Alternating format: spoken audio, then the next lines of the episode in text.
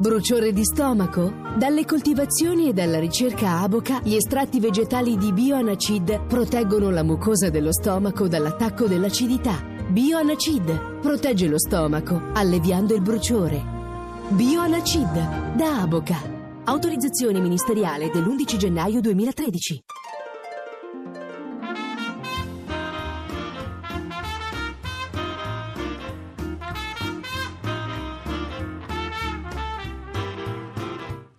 Anch'io.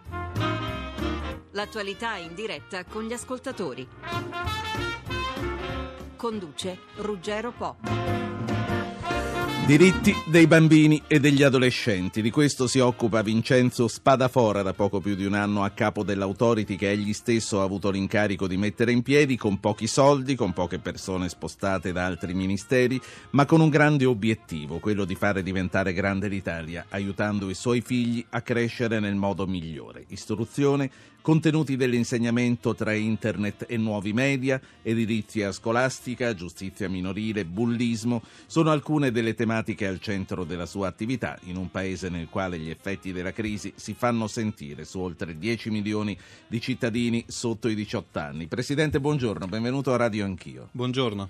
Presidente Spadafora è qui con noi eh, per la prima parte soprattutto della trasmissione perché eh, subito dopo al Senato ci sarà la presentazione del rapporto annuale alla presenza delle, mh, delle, autorità dello Stato, alla presenza del Presidente del Senato e di altri interlocutori istituzionali. Quindi la prima parte sarà con lei, avremo una seconda parte con altri ospiti, altri interlocutori. La invitiamo comunque a rimanere il più possibile, a parlare con i nostri ascoltatori che già hanno mandato le mail e possono cominciare a chiamare da questo momento in poi all'800 eh, 050001 che è il nostro numero verde. Quindi oggi l'incontro in Parlamento. Qual è il rapporto che chi rappresenta l'infanzia e l'adolescenza ha con la politica e soprattutto vuole costruire con la politica?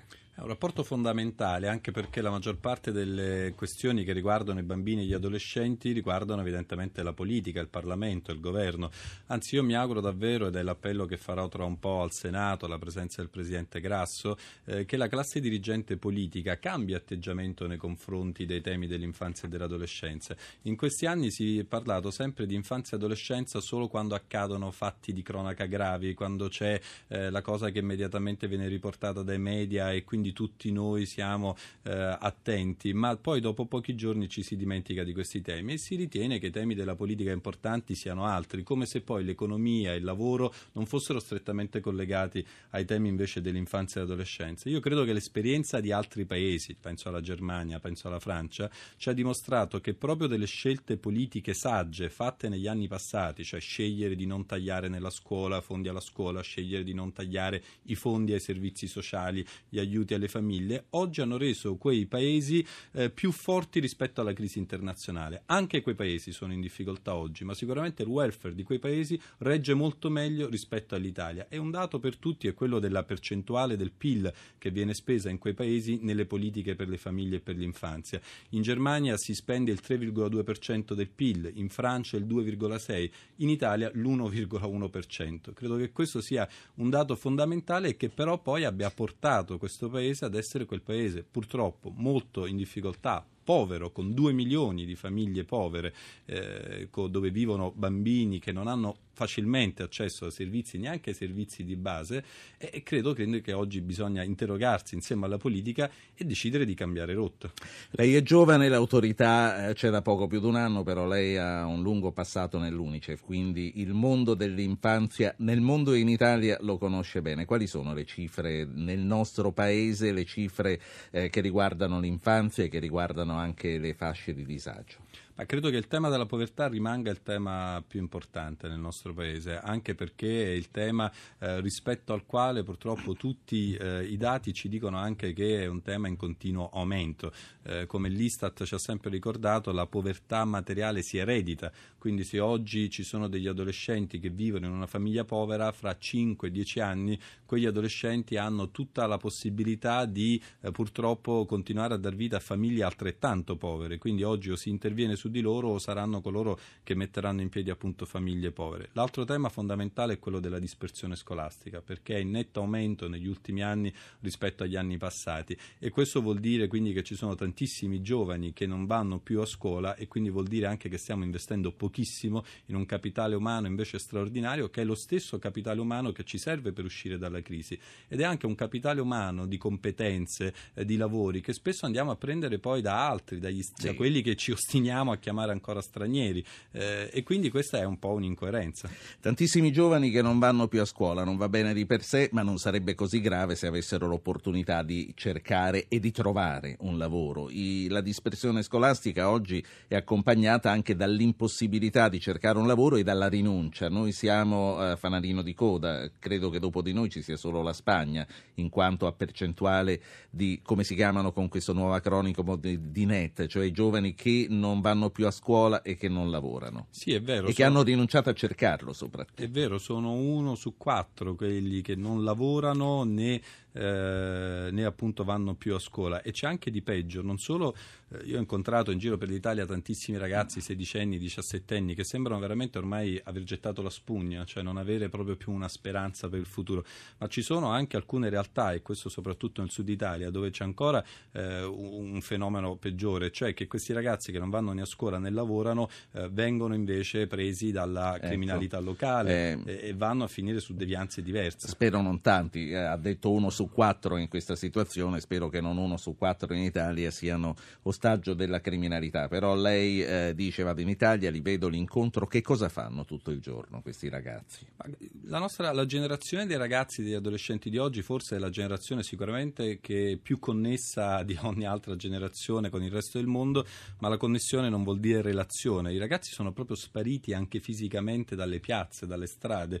Io andando ma perché gi- stanno nelle piazze virtuali? Perché è, so- in questo senso che sono connessi. Assolutamente, perché sono nelle piazze virtuali, perché li abbiamo abbastanza uh, costretti, perché è vero che le piazze virtuali sono anche frutto dei tempi che viviamo ed è giusto che sia così, hanno anche tanti aspetti positivi, internet e tutte le piazze virtuali, social network, però non possono, come dire, sostituirsi a quello che mh, dovrebbe essere un'opportunità per i giovani di stare, di vivere la loro città, anche però in spazi che devono essere dedicati. Se lei va sui territori e vede comuni che non possono più aprire una scuola di pomeriggio per fare attività magari ricreative che non hanno più soldi per aprire servizi sportivi o altri centri culturali di altro tipo, beh diciamo che in qualche modo da una parte eh, sono figli del tempi ma dall'altra parte noi non stiamo creando un'alternativa per loro perché comunque li stiamo spingendo a chiudersi in una piazza virtuale. Sentiamo un ascoltatore da Palermo, c'è Francesco, buongiorno Francesco. Ruggero, buongiorno, un saluto a lei e ai suoi ospiti. I giovani di oggi sono il nostro futuro, il domani, a maggior ragione i bambini sono il nostro futuro anteriore. È accettabile per un paese che si crede industrializzato e avanzato il fatto che vi siano bambini di serie A e bambini di serie B. I problemi legati all'abbandono scolastico, al lavoro minorile e alla criminalità in età infante sono da ricercare sicuramente nell'assenza delle istituzioni in quelle, se mi consentite così lo simolo, che possiamo definire zone interne di frontiera, ovvero delle zone dimenticate nelle nostre grandi città dove è troppo facile accusare di debolezza chi non si ribella alla criminalità. Grazie, buona giornata. Grazie a lei Francesco, eh, Presidente. E siamo perfettamente d'accordo perché appunto non si può scaricare sugli adolescenti, sui ragazzi una incapacità che invece è quella del Paese di poterli accogliere, di poterli fare partecipare nel modo più opportuno. Una cosa che mi colpiva, che diceva l'ascoltatore, è la disparità che c'è tra i ragazzi. Questo è molto vero perché oggi nascere in una famiglia al sud o al nord, ma anche a volte nella stessa regione, nascere in una famiglia piuttosto che un'altra, significa poter avere un diverso accesso a opportunità, a futuro. Perché? Perché non esistono livelli essenziali omogenei, che pure erano stati previsti dalla Costituzione, soprattutto con la riforma del titolo V, cioè riuscire veramente a garantire a tutti le, le pari opportunità. E questa è una cosa che dovremmo fare, ma è chiaro che è una cosa che si può fare solo se si decide anche di dare maggiori fondi ai comuni e alle regioni, perché poi questi livelli essenziali possano veramente essere garantiti a tutti i bambini. Abbiamo parlato di scuola, abbiamo parlato di edilizia scolastica, abbiamo parlato della necessità di offrire posti di lavoro a questi giovani che hanno smesso addirittura uno su quattro di cercarlo, voglio parlare di giustizia minorile e voglio farlo col ministro, per cominciare col ministro dell'interno che è Anna Maria Cancellieri. Ministro, buongiorno. Nei giorni scorsi lei ha visitato il carcere romano di Casal del Marmo. Com'è lo stato della giustizia minorile in Italia? Il governo sta pensando a una riforma? Ma guardi, lo Stato direi che è eccellente, i carceri sono molto buoni, l'attività che fanno i ragazzi del carcere è sicuramente un'attività molto positiva, loro fanno di tutto, dallo studio allo sport, quindi sono dei luoghi dove veramente questo di Casal di Palmo l'ho trovato particolarmente bello. Naturalmente bisogna rivedere alcuni aspetti, su questo stiamo studiandoci eh, per renderla ancora più efficiente. E certo la giustizia minorile è un problema, è un problema nel senso che il tema di questi giovani è un tema che va affrontato sempre più eh, con un occhio rivolto verso le nuove tecnologie, i nuovi strumenti le nuove difficoltà che ci sono nel crimine che si allarga e quindi su questo credo che dovremmo fare una forte riflessione. Certo, eh, lei eh, parlando delle carceri non ha esitato a definirle molto buone in un paese in cui sappiamo che eh, lo stato generale delle carceri non è dei migliori e per questo siamo anche stati più volte bacchettati dalla comunità internazionale. E, ehm, questo come si giustifica? Ma infatti c'è una netta differenza tra quella che è la, la giustizia minorile e il resto il mondo del carcere minorile è un mondo particolarmente eh, guardato e curato, eh, naturalmente anche lì ci saranno delle zone d'ombra, ma complessivamente è di elevatissimo livello. Il resto invece affronta una popolazione carceraria molto molto numerosa e quindi con strutture obsolete per cui ci sono zone di luce e zone d'ombra. Ministro, con lei a Casal del Marmo c'era la Presidente della RAI che ai giovani detenuti ha donato una biblioteca. Il nostro Paese è in grado di fornire un'istruzione adeguata a questi giovani detenuti e conseguentemente di dargli degli obiettivi?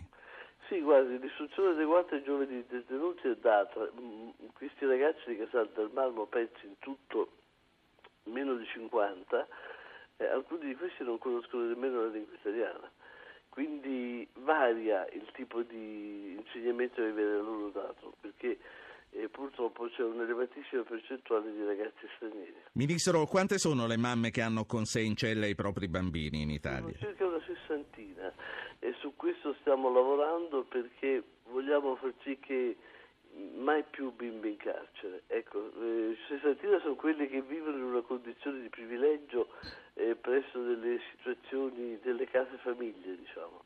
Ecco, dobbiamo e stiamo lavorando in questo senso per far sì che non, si, non ce ne siano più, che tutti i bambini possano vivere accanto alle loro mamme in una condizione sicuramente di tutela, di vigilanza, di è carcere attenuato comunque perché i bimbi devono crescere in un altro ambiente. Quindi mai più bimbi in carcere significa non incarcerare nemmeno le donne che hanno bambini sotto i tre anni? O perlomeno sottoporla ad un regime detentivo che non è il regime detentivo del carcere. Ecco sì, vanno sicuramente eh, sottoposte in un regime di pena ma in condizioni diverse dal carcere. Ministro, il bullismo è un fenomeno certamente non nuovo, ma che con internet e i nuovi media ha conosciuto nuove frontiere. Ragazzi che si suicidano perché derisi su internet. Più che in passato, se le loro minacce sono registrate da una qualche parte in rete, non dovrebbe essere difficile perseguire i bulli.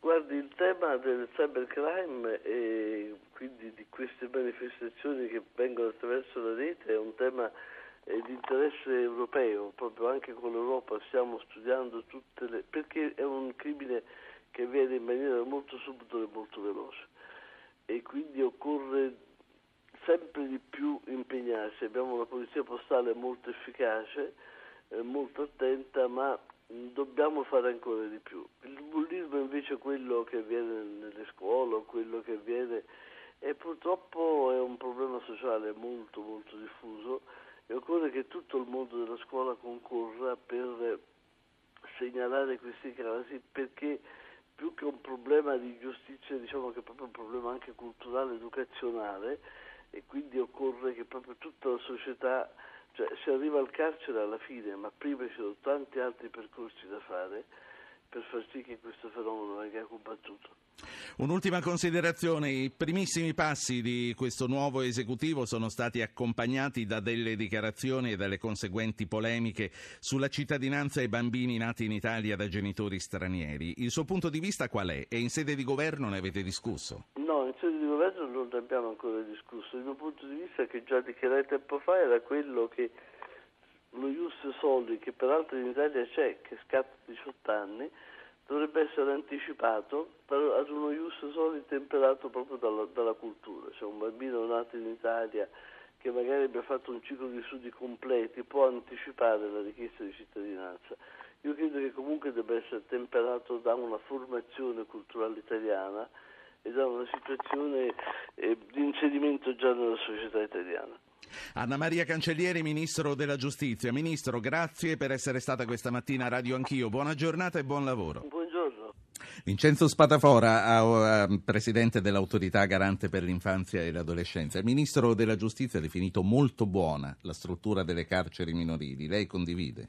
In realtà quella di Roma che ha visitato è diciamo, un, un punto di eccellenza, se così vogliamo definire. La situazione nel resto d'Italia eh, varia e non è insomma, sempre delle migliori. Io sarò la prossima settimana, per esempio, a visitare eh, l'istituto penitenziario di Palermo e non mi sembra, anche appunto se lo vedrò la prossima settimana, però dai dati che ho eh, in mio possesso non mi sembra che sia appunto anche quello di Palermo eh, un punto di eccellenza. E comunque al di là di questo che ci sia da fare tanto sulla, sulla riforma proprio penitenziaria minorile, eh, questo è fuori discussione. Pensi che noi eh, un ri, una riorganizzazione proprio di tutto il, il sistema sugli istituti penitenziari la attendiamo dal 1975, perché da allora si fece eh, la riforma in generale dell'istituto penitenziario. Nelle norme transitorie si disse che eh, il governo si sarebbe dovuto occupare in modo particolare degli istituti penitenziari minorili. Quindi abbiamo insomma 38 anni di ritardo su questo tema. Che cos'è che non 38 anni di ritardo, se è stata fatta 38 anni fa, significa che non funzionava nemmeno all'inizio. Sì, sì, ma infatti, quindi abbiamo tanti anni di ritardo, ecco, mettiamola così. Ma che cos'è oggi che comunque non può più andare come va riformato nella giustizia minorile? Allora, intanto sicuramente il tema della giustizia minorile è un tema di cui il Parlamento sta discutendo ormai da 3 o 4 anni, ma con posizioni eh, e proposte di legge diverse, perché? Perché ogni parte politica, centrodestra, centrosinistra, ha una propria visione. Noi quello che stiamo cercando invece di fare come autori, di promuovere, è fare in modo di mettere insieme le varie visioni, ma che siano nell'ottica di quello che interessa davvero al bambino e agli adolescenti, cioè? su quattro cose fondamentali. Sì. La prima, eh, la specializzazione dell'organo. Oggi, come si sa, c'è un tribunale ordinario che tratta alcuni casi, c'è un tribunale per i minorenni che tratta altri casi la proposta che forse ha convinto il maggior numero di parlamentari bipartisan è quello di creare un tribunale unico per la famiglia e per i minorenni. Io credo che questa sarebbe un buon, una buona strada e comunque in ogni modo quello che serve è la specializzazione dei magistrati, cioè che ci siano magistrati che si occupino a pieno titolo e per sempre dei temi minorili. Poi c'è una questione di formazione degli operatori, cioè di tutti coloro che entrano all'interno di un processo che riguarda eh, le persone di minore età. C'è il problema dell'ascolto e questo è stato più volte eh, richiamato anche dai tanti casi di cronaca, perché ricorderete vari casi di cittadella del bambino sottratto anche a forza dalla scuola alla madre. Eh, in molti casi i genitori hanno chiesto che i bambini potessero essere ascoltati, dove l'ascolto però non deve essere un fatto così strumentale, ma un ascolto pieno, soprattutto dei ragazzi che ormai hanno compiuto 12 anni e che quindi vengono ritenuti in grado assolutamente di esprimere le loro opinioni. E quarta ed ultima cosa, l'istituto della mediazione, che è qualcosa che negli altri altri paesi riesce molto di più ad aiutare anche i genitori, perché poi diciamo la verità, quando si arriva a questi casi estremi che sfociano anche in fatti di cronaca eh, che, rispetto ai quali restiamo tutti così indignati, però molto spesso questi fatti dipendono anche dalla non capacità dei due genitori di mettersi d'accordo almeno nell'interesse del bambino, senza strumentalizzare il bambino. Quindi sicuramente l'istituto della mediazione, senza renderla obbligatoria, ma favorendola, quindi anche con specialisti preparati a sostenere i genitori in un difficile percorso, percorso di separazione può essere molto importante. Tornando agli istituti di pena e tornando al Ministro della Giustizia quando dice mai più bambini in carcere riferendosi ai figli delle detenute con bambini sotto i tre anni? Eh, questo in realtà dovrebbe essere così già adesso, perché la legge c'è che vieta ai bambini appunto di finire in carcere con le loro madri. L'unico esperimento però positivo in tal senso esiste a Milano, perché la legge dice che appunto devono essere realizzati degli istituti alternativi dove la mamma può stare con, con il proprio figlio. Per esempio? E, e, proprio a Milano, a Milano c'è un istituto, l'unico che c'è in questo momento che funziona, eh, che è una, un'alternativa appunto al carcere, perché la madre di fatto è lì, deve rimanere lì, però in un ambiente eh, completamente diverso, con opportunità per il ragazzo stesso diverso, non è un carcere, eh, però è un ambiente che consente alle madri. La verità che cos'è? Che poiché sono 60, che sono tanti chiaramente, però rispetto ai grandi numeri eh, di cui spesso si parla quando si parla dell'emergenza, alla fine sono pochi e, e sono dislocati in uh, diverse città, eh, non ci sono i fondi, non sono mai stati messi a disposizione per creare nelle varie città delle strutture comunque costose che dovrebbero ospitare le madri e i loro bambini. Un'ascoltatrice, Giovanna, buongiorno. Buongiorno. Dunque, io ehm, ho lavorato tanti anni nella scuola, è un pianeta che conosco bene. Quando penso alla scuola penso eh, veramente alle mie esperienze, ma soprattutto al fatto che la scuola può essere un istituto che previene moltissimo tanti problemi di disagio che poi a volte, anzi purtroppo spesso, confluiscono in situazioni molto difficili. Allora, penso questo però, che la scuola ha bisogno di tanti interventi, ma fra questi una formazione più robusta per i docenti e anche per i dirigenti, cioè una formazione che non sia solo tecnica, ma che eh, sì. eh, dia delle basi socio-pedagogiche più eh, approfondite, perché molte volte sono, sono proprio gli operatori della scuola a impattarsi con i problemi dei bambini o dei giovani e sono loro le prime certo. sentinelle che possono veramente intervenire anche con le famiglie. Giovanna, Però, sì, signora Giovanna, lei ha detto ho passato tanti anni nella scuola, che cosa, con quali mansioni? Io sono stata prima docente e poi dirigente. Quindi eh, ha, ha, avuto tutta una carriera e ha finito come preside, questo vuole dire? Esatto, sì. E, e, e l'ha vista fare passi indietro la scuola dagli, negli anni in cui ha finito la sua carriera rispetto a quando cominciò. Lei era in una superiore, in una media, in che tipo di scuola era? Io ho diretto un istituto comprensivo con un'alta percentuale di stranieri nella città di Civisello Balsamo.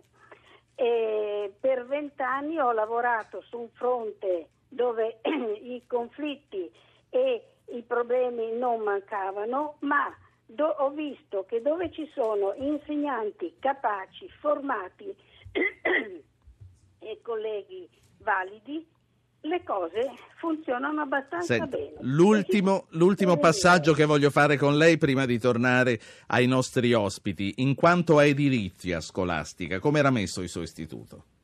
Beh, eh, noi eravamo in un'isola felice perché il comune di Cinisello ha sempre dato una grande attenzione ai problemi della sicurezza e ha sempre validamente collaborato con la scuola. Io volevo, eh, prima di salutarvi, volevo eh, sottolineare un aspetto importante, la formazione dei, degli operatori scolastici, docenti e dirigenti, deve essere ricorrente e obbligatoria come nelle altre professioni. Perché tutto questo Lei vuole dire che eh, da preside si è trovata faccia a faccia con degli insegnanti poco preparati? Eh, eh, è un pochino, fortuna, eh fortuna da me è successo poco, per fortuna, ma io conosco altre realtà dove un docente eh, non all'altezza dei suoi compiti e, eh, o un dirigente Quindi eh, che, non, che, non, funziona certo. bene, combina dei guai grossi. Vedo, vedo, che lei è molto delicata, molto diplomatica, la ringrazio per questa testimonianza che ci ha portato. Saluto il sottosegretario all'istruzione, università e ricerca Marco Rossidoria. Buongiorno sottosegretario. Buongiorno a lei e buongiorno ai radioascoltatori. Con noi in studio, eh, sono sicuro che ne è informato, c'è il garante per l'infanzia e l'adolescenza Vincenzo Spadafora, ma vorrei ora dare la parola a lei sulle parole eh, di questa preside in pensione che dice attenzione, va bene tutto, ma investiamo sulla formazione permanente degli operatori, insegnanti e presidi, perché se no non si va avanti. Intanto buongiorno a Vincenzo. Buongiorno. Eh, dunque, ha perfettamente ragione, sono stato contento, quattro giorni fa, sapete, il ministro Maria Chiara Carrozza ha parlato alle commissioni settime riunite di Senato e Camera e dopo tanti anni ha riparlato di formazione docente. Questa è una storia che ha avuto il suo punto migliore quando si decise, parti sindacali, amministrazioni, di fare in modo che ci fosse la, la formazione permanente obbligatoria dei docenti sulla base di dec- su linee guida e sulla base di decisioni di collegi docenti. Poi il carattere obbligatorio è stato tolto e da lì effettivamente, come ha detto con assoluta, con assoluto equilibrio la preside. Ci sono stati tanti istituti dove si è continuato a fare e fare bene e altri, e altri no. E poi c'è una grande discrepanza che noi registriamo, noi mondo della scuola, da, da molti anni, ossia mentre gli insegnanti della scuola primaria hanno un orario che prevede settimanalmente 22 ore più 2 di riflessione, programmazione e autovalutazione eh, proprio operare, questo non avviene per gli altri gradi di scuola. Quindi i maestri delle elementari hanno uno spazio durante la settimana in cui si trovano per valutare quello che hanno fatto e quello che faranno. Perché sono un team? Sono un team anche perché da vent'anni ogni settimana per due ore si confrontano tra persone diverse intorno ad uno stesso questo, oggetto. E quindi questo alle medie e alle superiori non si fa più? No, non si è mai fatto ci si vede per le programmazioni generali e per, per gli scrutini a fine, fine anno, esatto. certo. Allora questo aprire, aprire un dibattito sereno ma chiaro su questo punto, perché la formazione specifica ci vuole, per esempio sulle questioni emergenti, su sì. grandi questioni didattiche. Ora abbiamo lanciato un piano per 4 milioni di euro sulle nuove indicazioni nazionali che eh, sono diventate leggi dello Stato dai 3 ai 14 anni che ho curato anch'io e che, eh, e che vedrà quindi un impegno speciale delle scuole. Tutto questo, certo. ripeto, si può fare, ma la cosa più importante per un gruppo docenti nazioni che educa e eh, accompagna l'apprendimento ragazzi e bambini sì. è riflettere sul proprio operato in maniera tranquilla e regolare.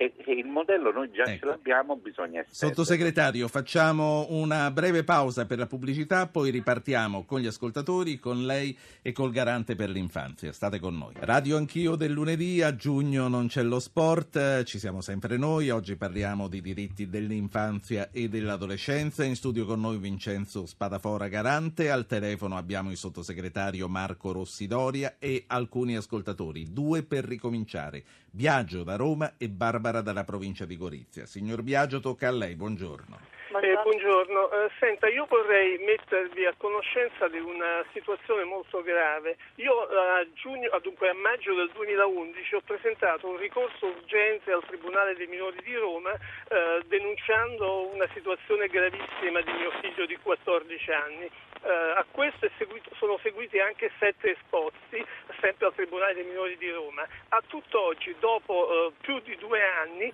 non c'è una sentenza, non c'è un provvedimento. Fra un po' mio figlio compirà 18 anni. Ecco, per aiutarci a capire, eh, ci può dire che tipo di problema ha suo figlio?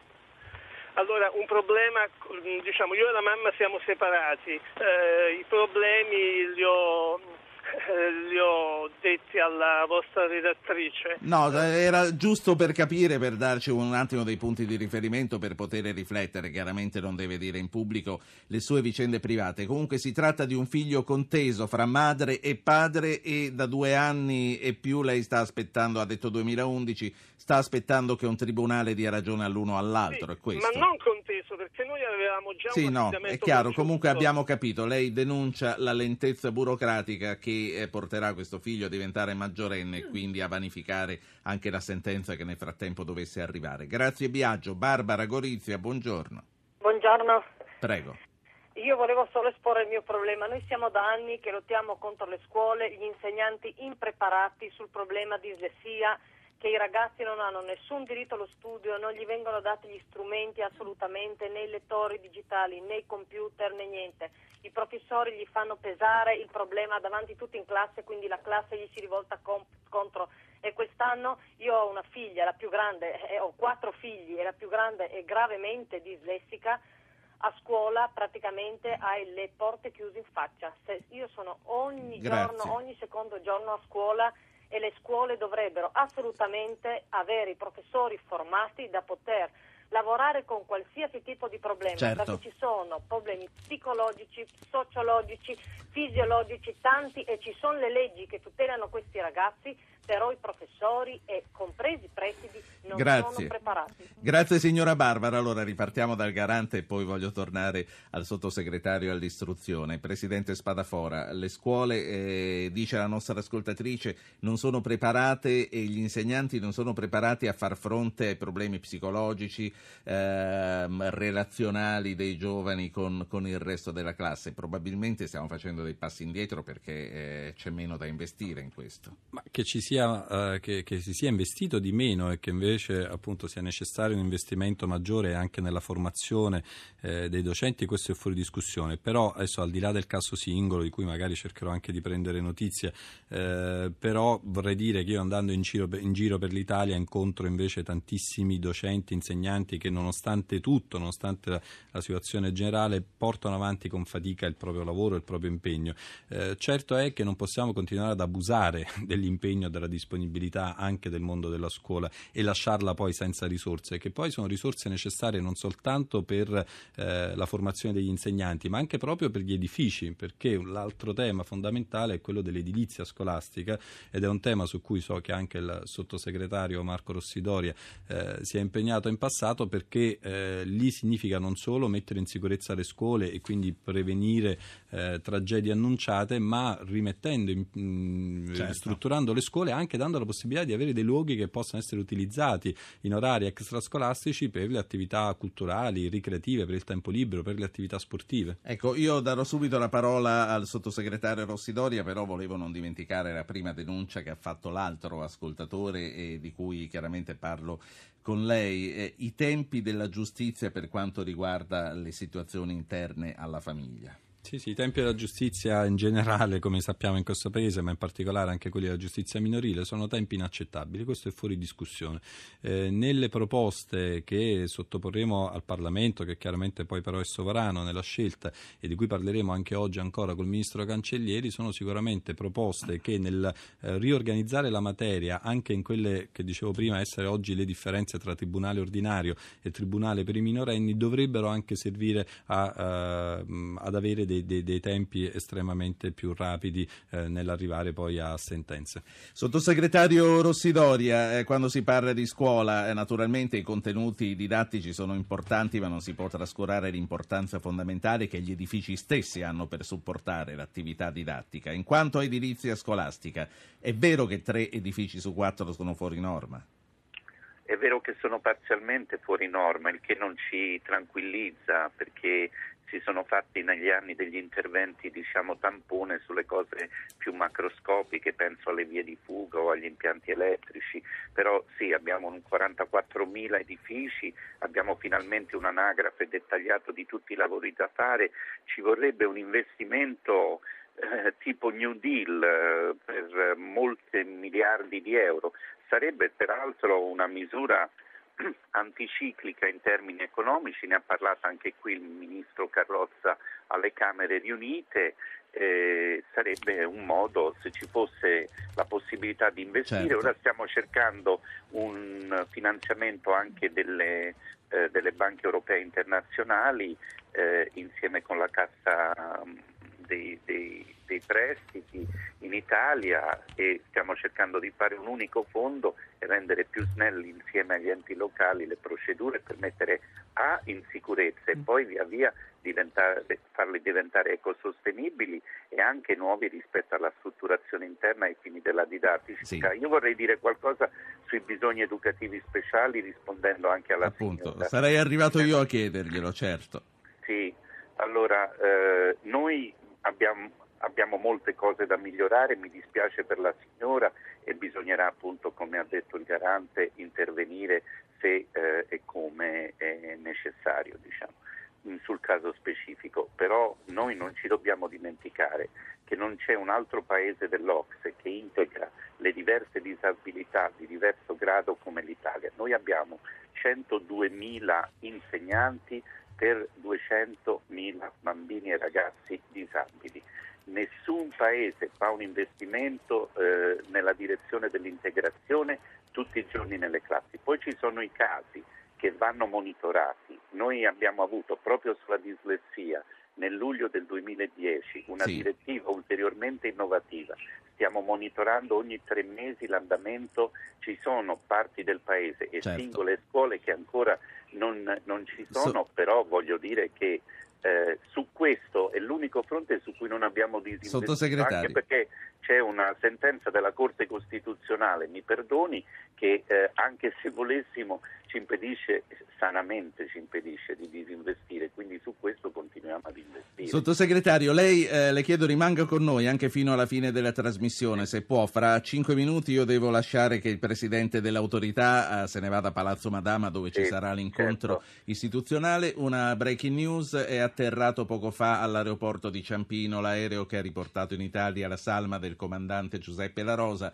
Ad attenderlo in questo momento sono schierati sulla pista d'atterraggio. Eh, c'è anche il Premier Enrico Letta. Professoressa Saraceno, buongiorno. Chiara Saraceno è sociologo della famiglia. Mi dicono dalla redazione che lei è su un treno, immagino che non abbia potuto seguire eh, no. l'andamento della trasmissione durante la quale con il garante per l'infanzia e l'adolescenza Spadafora e con il ministro della giustizia e con il sottosegretario all'istruzione si è fatto il punto sul mondo dell'infanzia. Con lei vorrei ripartire dal welfare, quindi quello che eh, si fa che mi corregga se, sbaglia, se sbaglio è sempre meno per la mancanza di fondi, ma che ci sta facendo retrocedere di più rispetto ad altri paesi che, eh, europei che vivono in, uno, in, in una situazione di crisi ma ancora reggono sulla scuola. Sì, in realtà per l'infanzia si è fatto molto in certi campi ma pochissimo in altri. Aveva ragione, io non so chi stesse parlando appena prima. Il sottosegretario Rossidoria. Ah, ecco aveva ragione Rossidoria, che saluto, a dire che l'Italia è uno dei pochi paesi che investe, che ha, che ha sostenuto molto la scolarizzazione dei bambini con qualche tipo di disabilità o difficoltà, non, non, avviene così facilmente in altri paesi, però nello stesso tempo è un paese che investe pochissimo e troppo poco comunque a macchia del leopardo eh, nei servizi per la prima infanzia, primissima infanzia, non quelli prima dei tre anni, che ormai sappiamo essere cruciali per lo sviluppo anche delle capacità cognitive dei bambini e soprattutto che ha fatto poco o quasi nulla per la povertà sì. eh, dei bambini. Noi siamo un paese in cui la povertà dei minori è cresciuta, eh, ci sono zone del paese dove un bambino su quattro è povero cioè, e, e, dove ormai più del 50% dei bambini che hanno genitori stranieri è povero e noi sappiamo che la povertà dei essere sì. poveri da bambini ha degli effetti di lungo periodo su tutta la, la, la vita eh, delle persone. Ecco, Presidente Spadafora. Sì, mi colpiva molto quello che qualche giorno fa ha scritto la professoressa Saraceno, e, e, cioè che effettivamente in questo momento in cui si dibatte se abolire o meno, in che misura l'IMU, se aumentare o meno l'IVA, non ci si rende conto che in questo modo noi stiamo però comunque ulteriormente minando la possibilità di dare ai comuni e alle regioni i fondi che servono per i servizi essenziali, per la scuola, per i servizi sociali, per i servizi sanitari. E quindi il rischio davvero che da una parte ci sia un contentino nei confronti delle persone, ma dall'altra parte parte poi i servizi siano ancora più a rischio, credo che questo sia davvero una cosa da attenzionare in modo molto eh, preciso al mondo della politica. Presidente, io a questo punto la saluto, la ringrazio per essere stato con noi. Vincenzo Spadafora, garante per l'Autority per l'infanzia e l'adolescenza, sarà eh, fra un'ora al Senato dove presenterà la relazione annuale al Presidente del Senato, al Vicepresidente della Camera, al Ministro della Giustizia. Continueremo a seguire il vostro lavoro, grazie per essere stato con noi. Grazie, buona giornata. Professoressa Saraceno, ripartiamo da lei su questo articolo sull'IMU e eh, quello che e le ripercussioni sul welfare. Sì, eh, adesso era un esempio, nel senso che in una situazione di risorse scarse e anche di un impatto molto disuguale della crisi sulle individui e le famiglie, qualcuno ha perso molto qualcuno invece è persino riuscito a guadagnare sullo spread, fare un eh, intervento come quello sull'IMU, come era prospettato, cioè togliere tutto l'IMU a tutti coloro che hanno una prima casa a prescindere dal valore della casa, dal loro reddito e così via, mi è sembrato un'ulteriore ingiustizia perché eh, oltre a avvantaggiare di più i più abbienti, toglie quelle risorse essenziali a livello locale, che è l'IMU è una tassa locale, eh, un momento in cui eh, sì. i comuni già fanno fatica per la crisi perché la base certo. si è ridotta e così via. E quindi si toglie, come dire, se sono i più ricchi, Aiuto, stiamo perdendo, stiamo perdendo, la telefonata, professoressa Saraceno. Eh, ma lei è in movimento su questo treno. Speriamo che ritorni subito in una zona meglio coperta. Nel frattempo saluto Giuseppe Roma, che è direttore generale del Censis. Buongiorno, direttore Roma. Buongiorno, buongiorno. Arrivo a lei fra pochissimo, vorrei tornare al sottosegretario Marco Rossidoria, al sottosegretario all'istruzione e alle spese per il welfare. Che cosa eh. ci dobbiamo aspettare eh, con, di questi tempi, eh, sottosegretario? Ci dobbiamo aspettare la ripresa, ci auspichiamo di aprire una stagione, sia pure con il progressivo miglioramento dei nostri conti pubblici, in cui la comunità nazionale nella sua interezza sia in grado di investire sul futuro e quindi sui ragazzi e bambini, e quindi innanzitutto sulla scuola e proprio se si deve fare una scelta sui bambini e i ragazzi più poveri, perché un sistema democratico si configura in quanto tale se dà la possibilità a chi parte con meno nella vita. Quindi è questa la grande sfida, poiché come ha detto la professoressa Saraceni, i nostri bambini e ragazzi poveri sono in aumento e in, vivono in situazioni eh, di grande difficoltà, non solo la povertà estrema, ma anche la povertà eh, più contenuta pone, pone, dei problemi. Il nostro sistema scolastico ha bisogno di edilizia, ha bisogno sì. di risorse per riprendere eh, la strada che da 150 anni dall'Unità d'Italia ha fatto egregiamente e quindi è ora di andare in questa direzione. Un'ascoltatrice da Padova, Maria, buongiorno. Ah, buongiorno. Guardi, io volevo dire, beh, io ho avuto una cattiva esperienza con la scuola, con un ragazzo nell'età, nell'età dell'adolescenza che se non c'era la famiglia l'avrei perso. Avevo chiesto un piccolo aiuto e non mi è stato dato, nessuno capiva. Anche se lui aveva manifestato in un tema, per esempio, le sue difficoltà e proprio per questo è stato punito. Ma a parte questo, volevo solo dire gridare proprio che ogni euro speso per l'infanzia e per l'adolescenza sono i soldi più spesi bene dalla, dalla Repubblica Italiana, perché solo da lì noi dobbiamo certo. partire. Ma... No, no, non riesco a capire persone che capiscono tanto che non riescono a capire quello. Certo, lei, lei, ha vissuto e probabilmente sta vivendo ancora sulla pelle un problema molto grave. Lei ci ha appena accennato, volevo capire dalla sua storia di vita che cosa significa quando dice lei ha recuperato un figlio che se fosse stato per la scuola avrebbe perso. Per quello che può dire senza mettere in piazza la sua vita. Eh, scusa, non ho capito. Non ho capito bene la sua storia di questo figlio di cui ha parlato. No, figlio che aveva bisogno di un attimo di, come dire, di sprint, di, di fiducia in se stesso, perché l'aveva perso. ah, ho capito adesso, ho capito, ecco. meno male. Avevo, mi sembrava che la, che la, cosa fosse più grave, benché sia comunque una, una, situazione difficile come ha denunciato. Giuseppe Roma, direttore generale del Censis, com'è l'universo minorile visto dal Censis? Si parla spesso, si è parlato molto della situazione di estrema povertà nella quale vivono troppe famiglie e di conseguenza troppi bambini.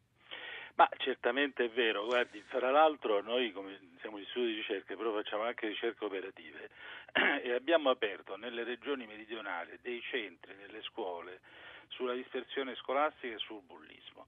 Ora questi centri sono poi ora sono chiusi per ragioni burocratiche. Allora io sono d'accordo sul fatto che il problema delle risorse, del finanziamento, eccetera, eccetera. Noi per esempio nelle quattro regioni meridionali più povere abbiamo dei livelli di dispersione scolastica, cioè eh, studenti, ragazzi che non vanno a scuola, dei, dei livelli di eh, rapporto con il territorio. Avevamo in questi centri alcune classi dove praticamente i genitori erano tutti detenuti di questi ragazzi.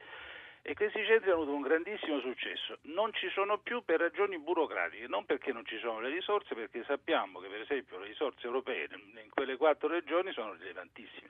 Allora io vorrei che tutti noi che siamo responsabili di una situazione così talvolta che ci prende veramente al cuore perché sì. è evidente che eh, il problema dei, dei, ragazzi, soprattutto dei ragazzi che eh, non trovano nel rapporto fra famiglia, scuola e io devo, dire, devo dare un grandissimo, da questa esperienza devo dare un grandissimo eh, senso positivo nei confronti della scuola, soprattutto nelle regioni meridionali. Noi abbiamo insegnanti, un corpo scolastico che, che farebbe di più e, e, che fa tantissimo, sì. forse la migliore classe dirigente che c'è nel mezzogiorno. Però io penso che eh, invece di continuare in questa un po' stanca diatriba, ci sono i soldi, non ci sono i soldi, i soldi sono quelli che sono, però quello che possiamo fare di più è l'attenzione e la capacità di utilizzarli bene.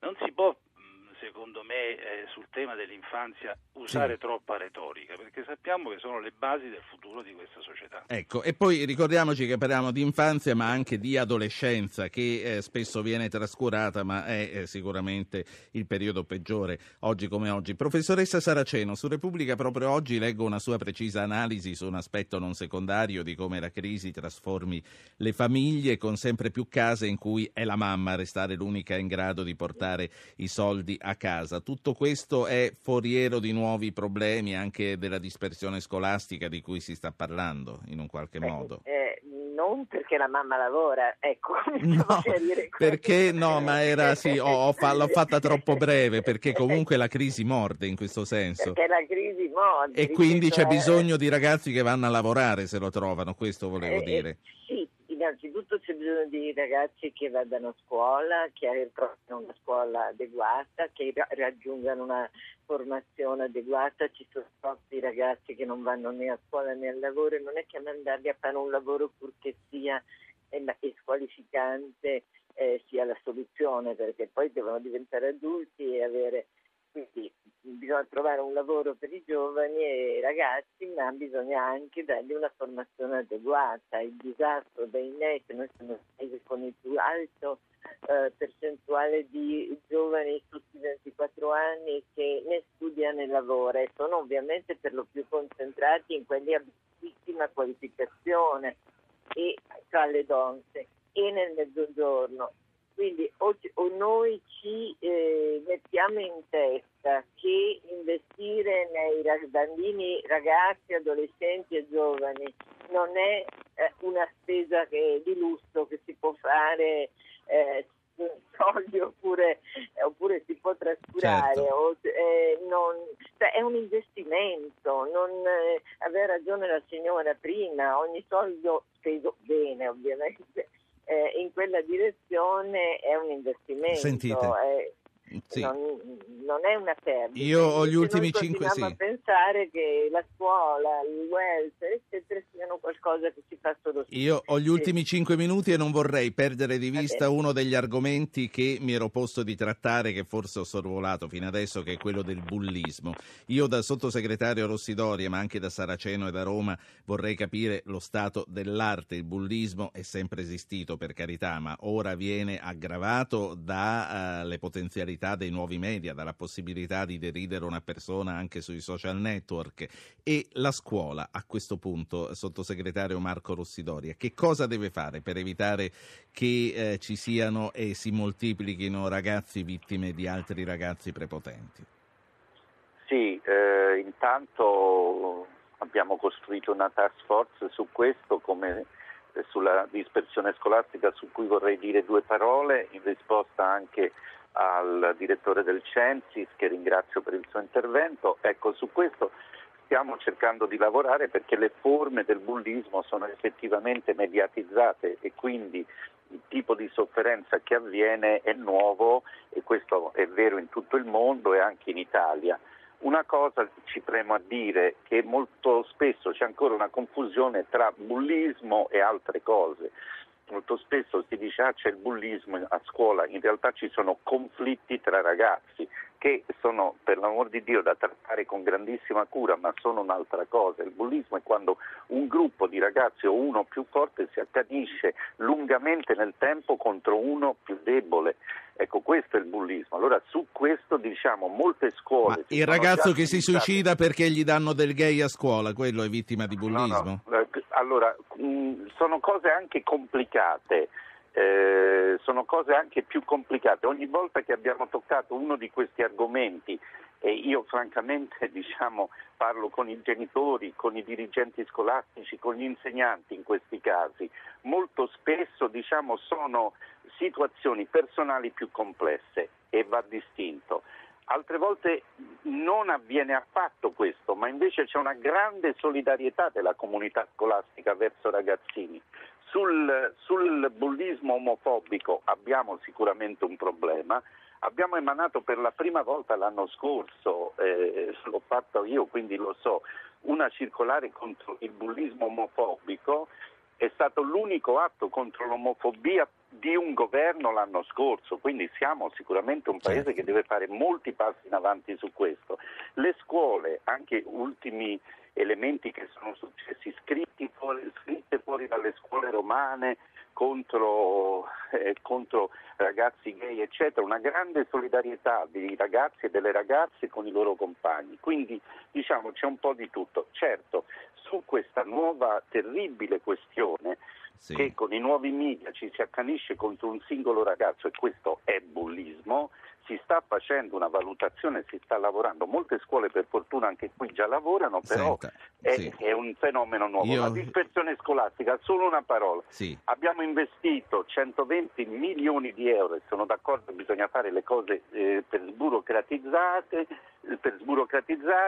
per fare 210 prototipi eh, nel mezzogiorno, proprio in quelle quattro certo. regioni. Abbiamo fatto il bando perché so, vadano avanti fino al 2020. Sottosegretario, aiuto. burocratizzando. Finito. Si fa, ecco, bravo, grazie. No, grazie per essere stato con noi. Si faccia salutare perché ho un minuto e lo vorrei lasciare a Giuseppe Roma, che è quello che fino adesso ha avuto meno opportunità di parlare. Quindi, Roma, a lei le conclusioni a questo punto su questi Beh, discorsi eh, che si stavano facendo. Guardi, le conclusioni sono molto semplici, che, che, che tutti noi pensiamo che nell'infanzia e l'adolescenza sia il momento più importante di formazione, questo è scontato, bisogna che però entriamo nel merito di tante questioni, bisogna che affianchiamo le istituzioni, cioè la scuola, con strumenti che siano moderni, per esempio il problema del cyberbullismo è legato al fatto che il 50% di questi ragazzi stanno davanti al computer più di tre ore, cosa vuol dire tutto questo? Vuol dire che devono trovare anche nella scuola l'uso di queste tecnologie e quindi poter essere orientati. Insomma, dobbiamo fare un po' come in Giappone, in cui non è il professore universitario la professione più reputata, ma è il maestro, perché chiaramente in questa fascia d'età è la fascia più importante. Credo che dobbiamo però localizzare i problemi, non generalizzarli. Noi abbiamo un enorme problema nel mezzogiorno dove lì c'è povertà, dove ci sono forme di sfruttamento, dove sì. sono forme e questo e quindi localizzare i problemi, non renderli genere, generali e riportarli solo alle cronache e fare proprio della, dell'adolescenza e della gioventù uno dei focus più importanti per rinnovare i meccanismi eh, con cui la nostra società può andare ancora direttore avanti. Roma, gra- speranza in questo. Grazie via. anche a lei Giuseppe Roma, direttore generale del Censis, ringrazio Chiara Saraceno, sociologa della famiglia, ringrazio Marco Rossidoria, sottosegretario all'istruzione, ringrazio il ministro della giustizia Anna Maria Cancellieri, ringrazio il garante per l'infanzia e l'adolescenza Vincenzo Spadafora per avere dato vita a questa trasmissione, a questo radio anch'io del lunedì sui diritti dell'infanzia e dell'adolescenza. Noi vi aspettiamo domani, domani sarà qui in studio con noi per rispondere rispondere a noi, a voi, ai direttori dei giornali, il ministro delle infrastrutture e dei trasporti Maurizio Lupi. Vi aspettiamo domani.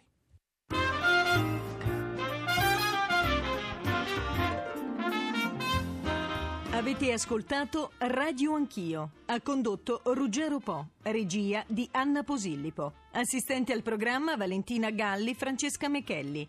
Coordinamento tecnico Gottardo Montano, Gabriele Cagliazzo. Potete iscrivervi alla mailing list e ricevere le anticipazioni sulla trasmissione del giorno dopo scrivendo a radioanchio-rai.it. Archivio puntate e podcast su www.radioanchio.rai.it. Pagina Facebook Radio Anch'io, Radio 1 Rai.